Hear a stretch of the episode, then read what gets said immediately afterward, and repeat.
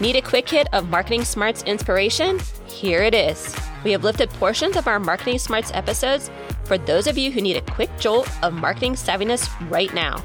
Refer to the description for how to find a longer form version. And with that, here it is.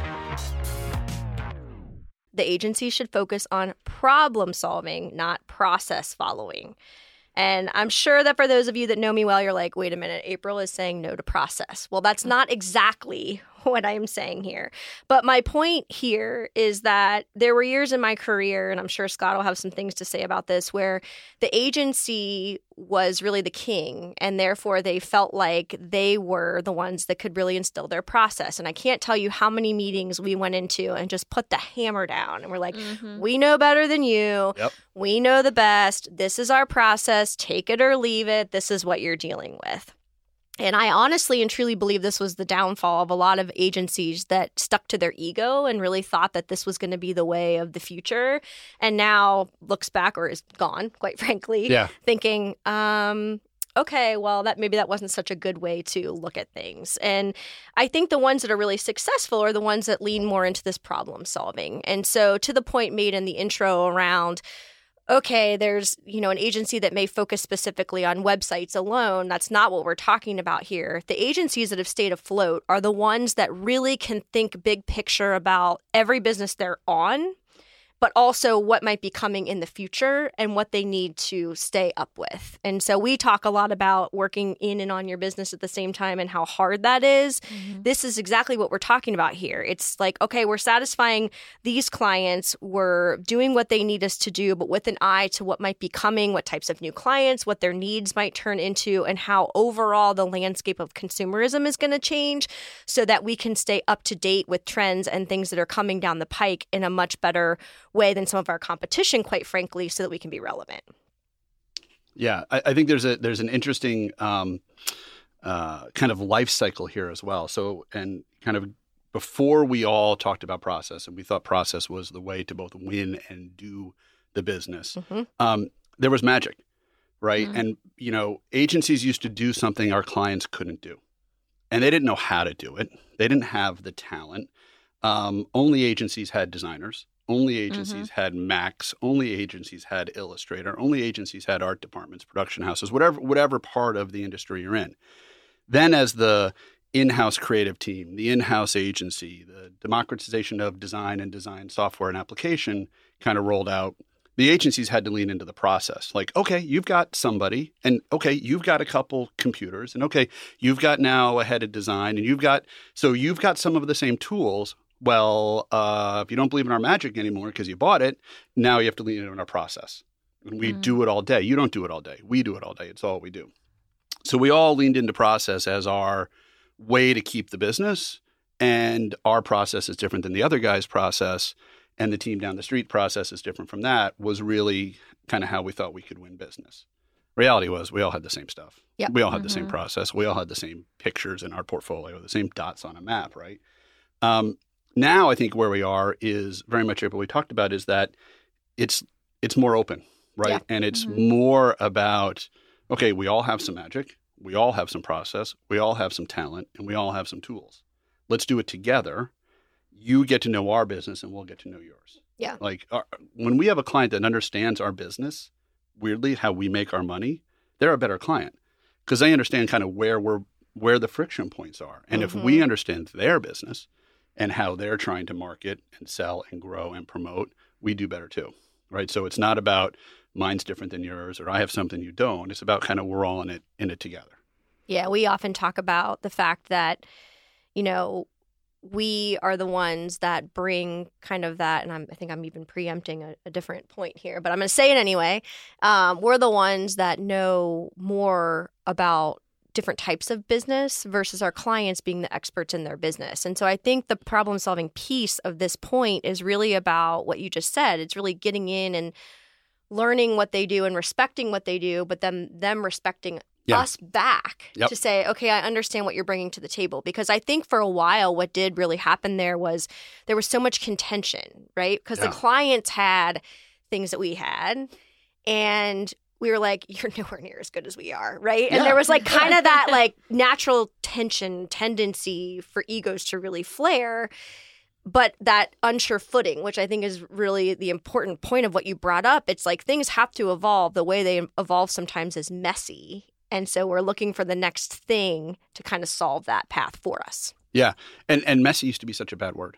Yeah. Right. And messy was you didn't know what you're doing or you're inefficient or you're wasting time or you never you don't have any good ideas. Now Yep. messy is great because messy means we're kind of we're kind of all in it together. Yep.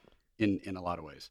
I was going to give some perspective from the client I knew this was going to happen. right. So a little bit of balancing the power. We have a in the room proctoid in the room. I know, but you know, but I, I love what you said because that was always the approach I always wanted to take with my agency was the more collaborative uh, effort with regards to bringing the collective creativity, the collective expertise to the table. It never seems to work that way in execution, though. Yeah. So my my my my question is is like how or what what advice would you have for people who are still struggling with that? Because I can say I'm only I'm three years out of P and G, but I am guaranteeing you it's not any different than when I left, which is still the expectation of you brief the agency, you give them everything that you could possibly give. The agency comes back with work. You like just basically throw up all over the work because it's not what you expected to see. You send them back again. They come back again. You're like, still not what I want. And then after five iterations, they basically just get you, give you what you like wanted at the initial, but you never were going to be that prescriptive because you wanted the agency to be quote unquote creative. So, any suggestions for how to get through that dynamic of that back and forth that can break through all of that noise? Messiness in a yeah. bad way. The, well, yeah, there's definitely bad messy, right? Because Because there's there's good messy that you know it's the it's the pile of ideas and there's that one glimmering idea, right? Oh, that pile idea, that messy pile is great because at the top of that is what we were all looking for. hmm The other one is like I have gone through this messy pile over and over again, and you're not getting me what I need, and that's that's bad messy. Um, there's a part of that uh, that journey, that process that I think has to be there because it's it's it's why we're in this dance together, right? It's why client and agency are working together um, because they have clients have outsourced the need for ideas or a solution or even an execution. That's how it feels like. Yeah, yeah, and and and that's the transaction, right? At the this is a business transaction. Like it's great if clients become friends and we all go out for peace and beer, but there's a there's a business transaction that that is underlying all of this, right? And those those rounds of briefings and work that hopefully the the funnel narrows as opposed to continues to get wider. That's the basis kind of of the transaction of the engagement. The frustration comes when um, much like in any relationship, you don't feel like you're being listened to, right? Mhm. Or on the other end, I don't feel like you're explaining it to me in a way that I'm able to understand it. Um, that that round and round must be there in my mind because it's what we do, agency and client. The way that that round and round is structured and the tools we use to move it forward and get off of the merry-go-round, I think is the big difference in both the relationship and the work. Hmm. And if you have to say the same thing twice, you're not saying it right or we're not understanding it right and it's really a communications and a relationship challenge it's not that's a problem of the brief not of the work Mm. now i'm not saying you wrote a bad brief client we might not understand the brief as the agency the brief might be spot on and we don't understand it so i think what really helps is having um, clients and agencies in those dialogues that have the ability to see the flags and raise those flags and say, Mm. this feels like feedback we've heard before. hmm So there's something here. Like, you shouldn't have to say the same thing twice because we shouldn't have to retread the same idea more than once. If it doesn't hit the objectives, it doesn't reach the brief, it doesn't test well. Oh my God, we're already that far down. Um, we need to, to work on it better. And if and if we are saying of these options, nothing here works, well, our kind of consideration set of options is off, and we need to come back with a different set. But we need to say what is that set. The the scariest thing um, for us is I'll know it when I see it. Oh yeah, we used to call that. Oh, go get a rock. Oh no, not that rock. A different yeah, rock. yeah, exactly, exactly, exactly. Yeah, right. Right. Yeah. So, and all of this boils down to how do we avoid I know it when I'll see it. hmm Right. And and because that is I don't really know what I want. I don't really know what you want. And we're just gonna spin the wheel and just hope it lands there. And that's that's there's that's no way to have a relationship, agency and client. It's no way for you to spend your money. It's no way for us to ever mm-hmm. make any money, and we sure won't win in the end at the shelf or in the marketplace Mm. with that. Well, and I think you said a few things that are really important and really go to this point about being problem solvers. One is being brave enough to speak up when those things are happening, right? Yeah. We've talked on the show a lot about Midwestern nice, but even if you're not in the Midwest, it's like you don't want to hurt anybody's feelings or you don't want to be too harsh or you don't want to say, I hate it. When really, sometimes if you just said that on either side, that would be the Yeah. thing to do. But also with that, I think it's asking the right questions about why we're doing what we're doing in a lot of cases because I think sometimes especially when you have more of those transactional type relationships or you've done this dance a million times or whatever sometimes you get the brief and it's like okay we've done this before. We know how to do this. Mm-hmm. We're going to deliver this this and this and then you just go. Yeah.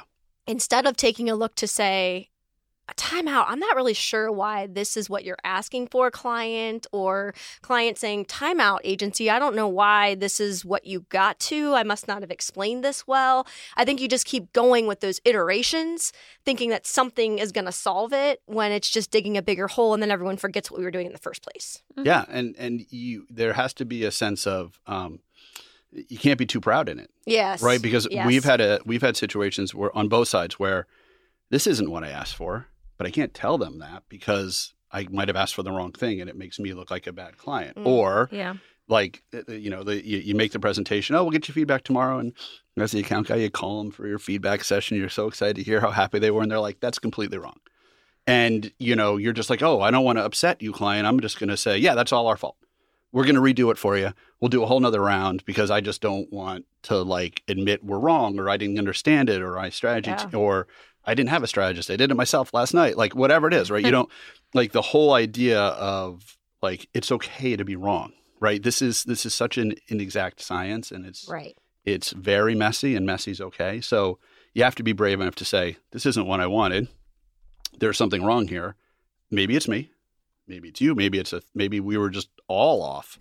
Um, but let's try to figure out what it is. Mm. and that and that's hard to do because you don't we're just everybody's trying to hang on to the clients to the business to Yeah. the revenue that any time that you want to stand up and rock the boat it's hard to do Mhm. but you have to do it if if you want to have a healthy business and if you want to have good work which will get you more of a healthy business Yeah. Mhm. And I think long term too, it's going to keep that client going Yeah. instead of just getting that project, like you said, being Yeah. afraid to hold on. But the last thing you want is to come out and be like, well, we're not going to continue that relationship. Those those those tough conversations with clients around work or around process around budget they're rough. And we dread them especially those of us on the side of the business that are just trying to make everybody happy. That's me. That's my whole like ethos. Uh, but they pay off in the end Yeah. right? And they're happier in the end. And it's like all right like I'll, I'll we're all going to be unhappy today but it's going to pale in comparison to unhappy we'd be at the end if we let this thing completely go south Still need help in growing your marketing smarts? Contact us through our website, forthright-people.com. We can help you become a savvier marketer through coaching or training you and your team or doing the work on your behalf. Please also help us grow the podcast by rating and reviewing on your player of choice and sharing with at least one person. Now, go show off your marketing smarts.